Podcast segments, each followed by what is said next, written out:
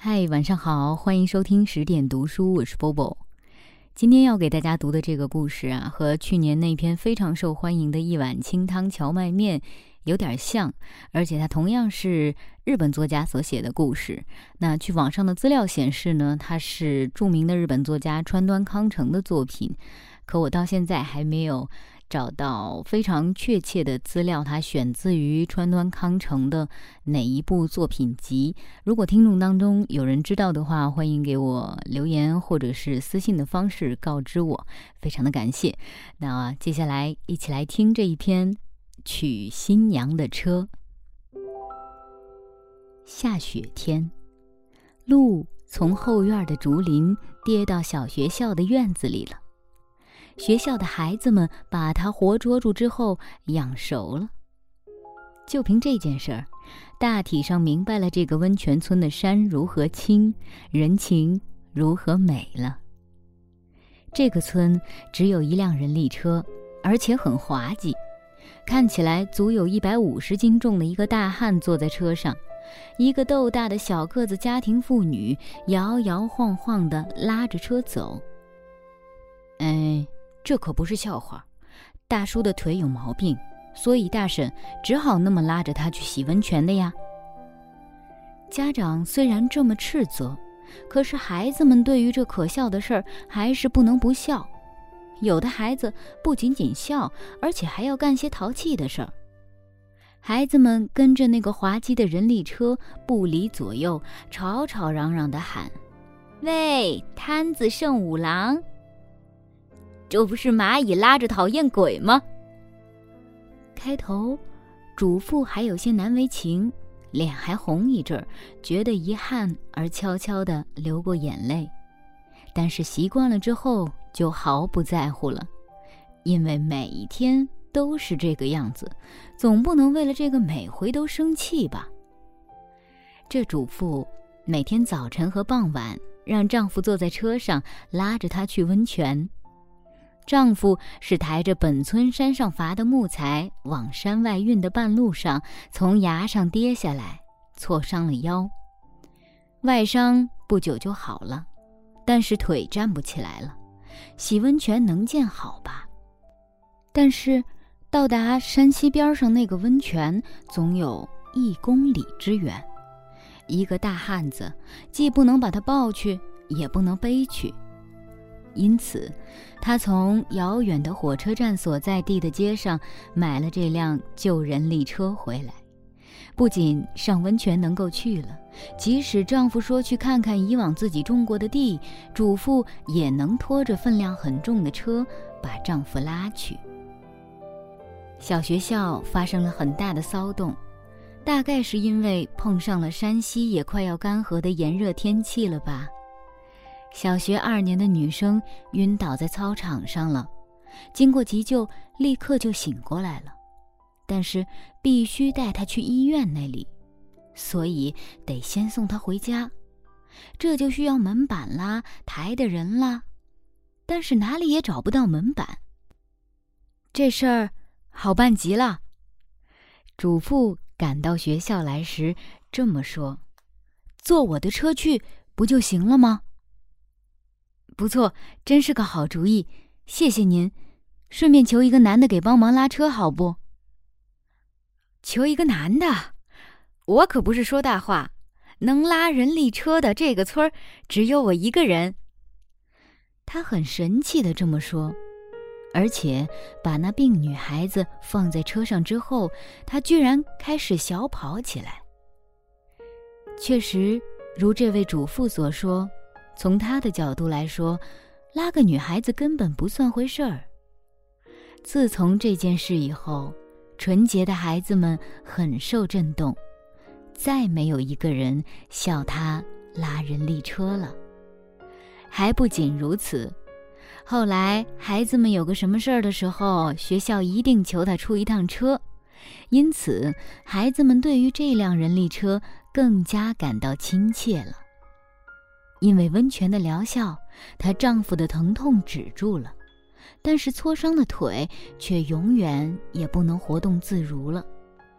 生活就全靠这位主妇和她的女儿了。丈夫就专门在家里编竹篮什么的。三年五载之后，随着丈夫的竹编手艺越来越精，尽管生活上有些帮助，但是主妇却必须干两个人的活，而且还得用车拉着她去温泉，所以她的劳动的确够重的了。况且好不容易把姑娘抚养大，能干活了，可是又不能不嫁出去。姑娘有一个弟弟，可是不小呢。这姑娘出嫁的形式却奇妙绝伦，女儿完完全全新嫁娘打扮，坐上人力车，她母亲亲自拉着车送去。村民们当然开口大笑，不过这次的笑和以前的笑不同，一丝一毫嘲笑的意思也没有，而是满怀。祝贺之意的兴高采烈之笑。这个送亲行列，在这古老的山村，充满淳朴的母女之爱的送亲行列，恐怕不会有第二份吧。村民深为感动的佐证便是：从此之后，结婚的人家总是求主妇帮忙，用他的人力车迎娶新娘。所以。不知不觉之间，人们为主妇那辆古老的人力车起了一个很美的名字——娶新娘的车。它的全部功能还不止娶新娘，有闹病的或受伤的孩子，全是用嘱咐那辆车往家送。如今，他们都大了。有的年轻人就说：“大婶年纪老了，不能动了时。”我们就让他坐上我的车，带他去温泉，作为我们的回报。这个故事就为大家读完了。虽然它很短，但是我相信你也跟我一样为之感动了。嗯，读这个故事的时候，我脑中也一直想到了一部日本电影，嗯，非常的好看，推荐给大家，叫哪儿啊哪儿啊神去村。那个哪儿呢，就是哪里的哪。哪哪神去村？是的，它是很奇怪的名字。它是根据一本同名的小说改编过来的。但我相信，如果你看完这部电影，一定也会喜欢上它，并且乐于把它推荐给身边的很多人的。好啦，今天就说到这里，希望大家可以关注十点读书的微信公众账号。晚安。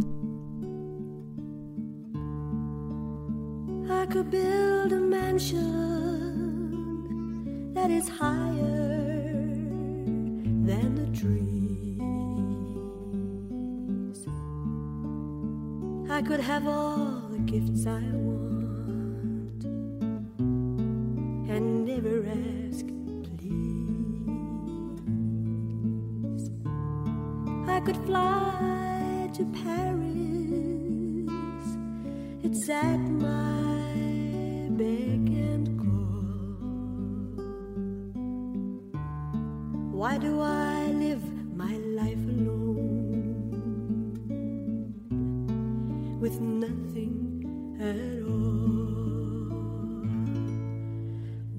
when I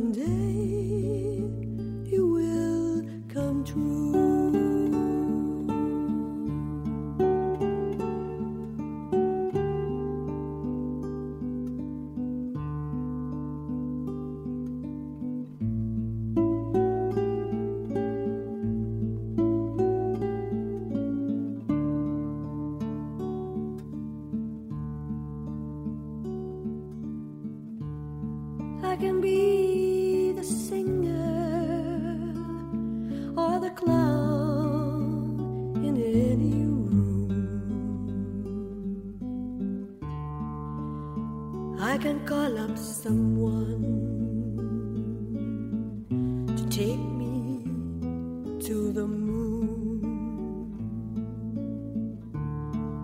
I can put my makeup on and drive the men insane. I can go to bed alone and never know